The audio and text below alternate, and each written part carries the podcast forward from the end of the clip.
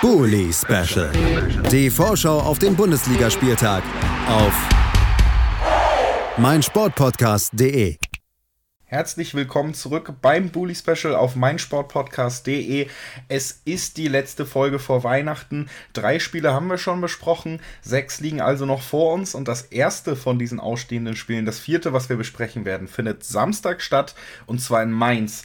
Die Mainzer empfangen Bayer 04 Leverkusen und dafür empfange ich Jan Budde von den Hinterhofsängern. Hallo Jan. Gute. Gute zurück. Schön, dass du es geschafft hast, hier heute da zu sein. Englische Woche. Wir haben also schon mal gesprochen diese Woche. Super. Ähm, freut mich, dass es dann trotzdem bei so vielen auch in dieser Folge geklappt hat, dass sie dabei sind und wir zu jedem Spiel was zu sagen haben. Und das gilt natürlich auch für das folgende Spiel. Mainz auf dem Platz 14 im Moment äh, empfängt äh, Leverkusen zu Hause die haben im Moment wieder trotz dem Tabellenplatz 7 eher schlechte Laune, denn es gab zwei Niederlagen in Folge für die Leverkusener.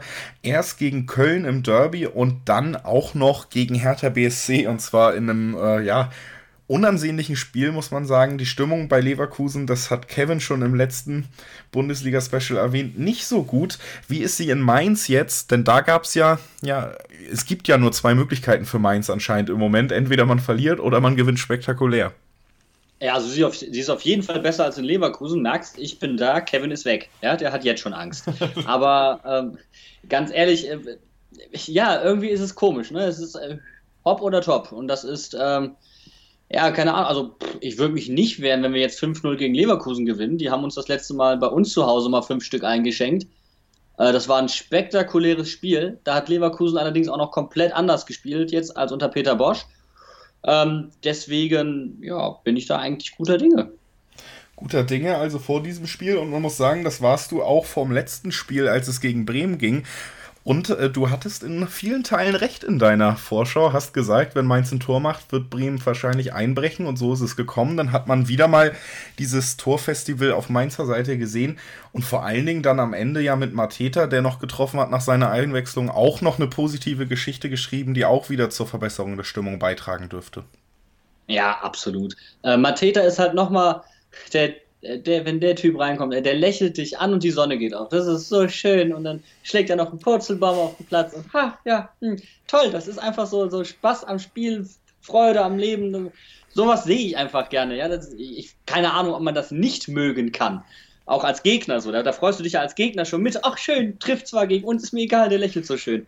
Und ähm, wenn der halt auf den Platz kommt, ist halt nochmal anders als Adam Scholloy der halt ähm, nicht in der Lage ist, Konter auszuspielen. Und äh, trotz seiner Größe ist Mateta halt jemand, der eigentlich übers Flachpassspiel kommt, der diagonal einstartet in den Raum, den Ball mitnimmt, in den 16er, in die Box geht und dann abschließt und das mit unfassbarer Effizienz.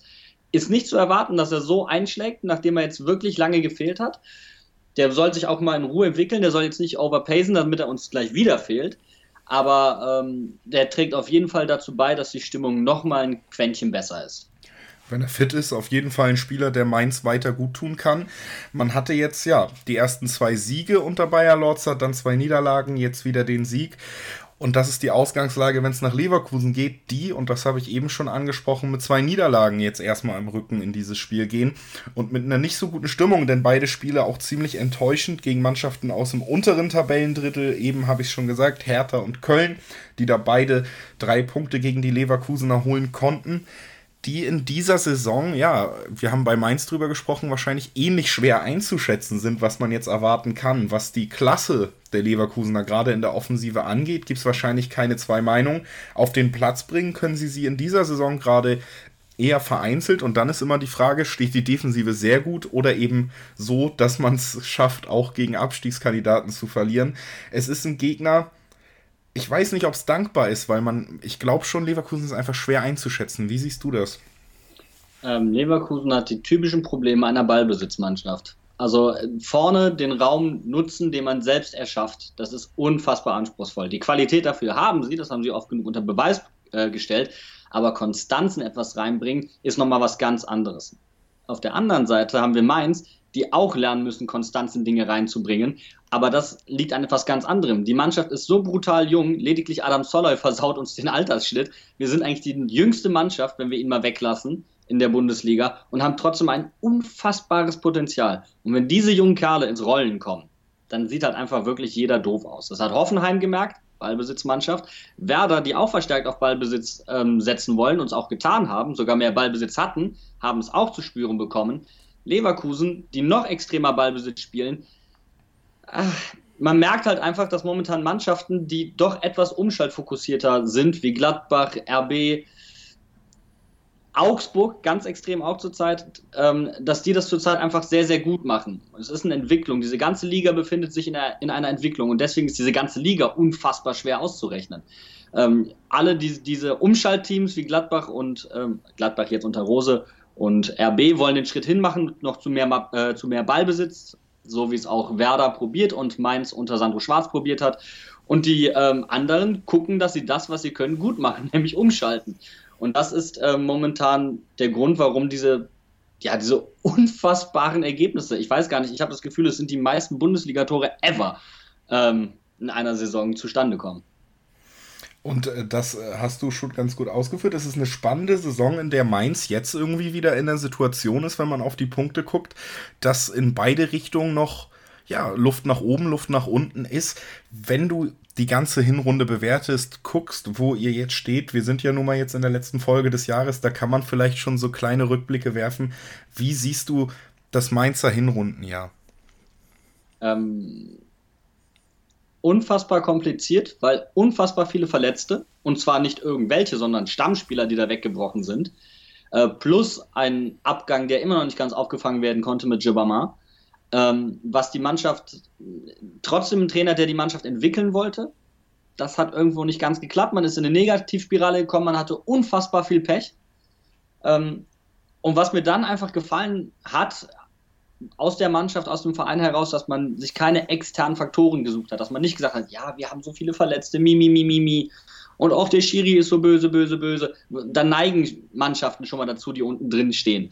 Und ähm, das hat man nicht getan, sondern man arbeitet sich da wirklich raus. Und das ist etwas, was mir einfach imponiert, was mir Spaß macht. Und wenn man diese Arbeitsmoral in der Rückrunde an den Tag legt, um ein bisschen mehr Glück vielleicht, ähm, kann das noch eine ganz gute Saison werden. Wir gehen da schon in ungefähr die Richtung, die ich auch mit dir vorhabe. Ich habe sie mit jedem Gast bis jetzt gemacht, werde es auch durchführen. Wir sind ja quasi in der Weihnachtsfolge und bevor wir dann gemeinsam tippen, wie das Spiel ausgehen könnte, habe ich mir gedacht, gebe ich jedem Gast mal die Chance, einen Weihnachtswunsch zu äußern und das gilt natürlich auch für dich.